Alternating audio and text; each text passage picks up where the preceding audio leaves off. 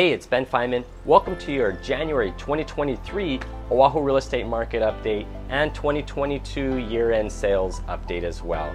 Hope you all are enjoying the new year. I'm sitting in my brand new listing at Windward Passage, Penthouse 1. We're listed at $1.2 million.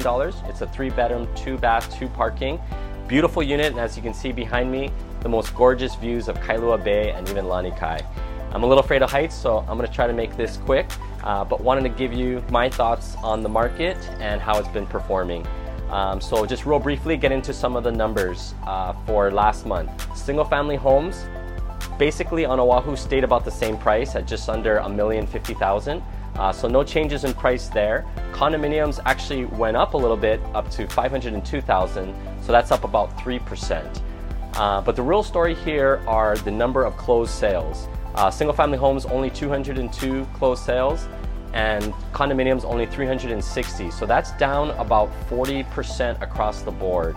Um, a lot less sales are happening. So because because of the rising interest rates, uh, most of my clients are getting anywhere about five to six percent right now, uh, which is a little bit down from the six to seven percent that we saw a few months ago.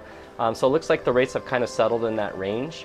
Um, but buyers are not necessarily coming back yet because of that interest rate sticker shock a little bit.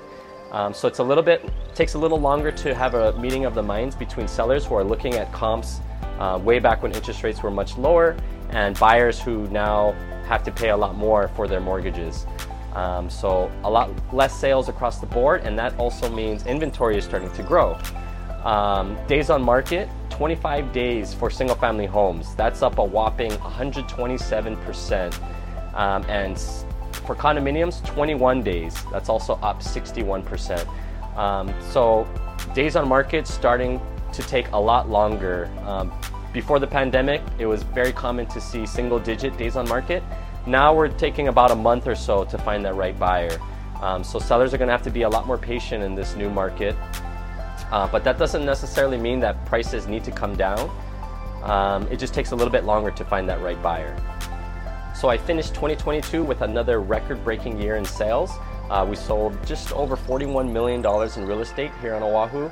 And I'm just thankful for all of the referrals and all of the friends and family that uh, continue to work with me and trust me in getting them the best deal possible, whether buying or selling.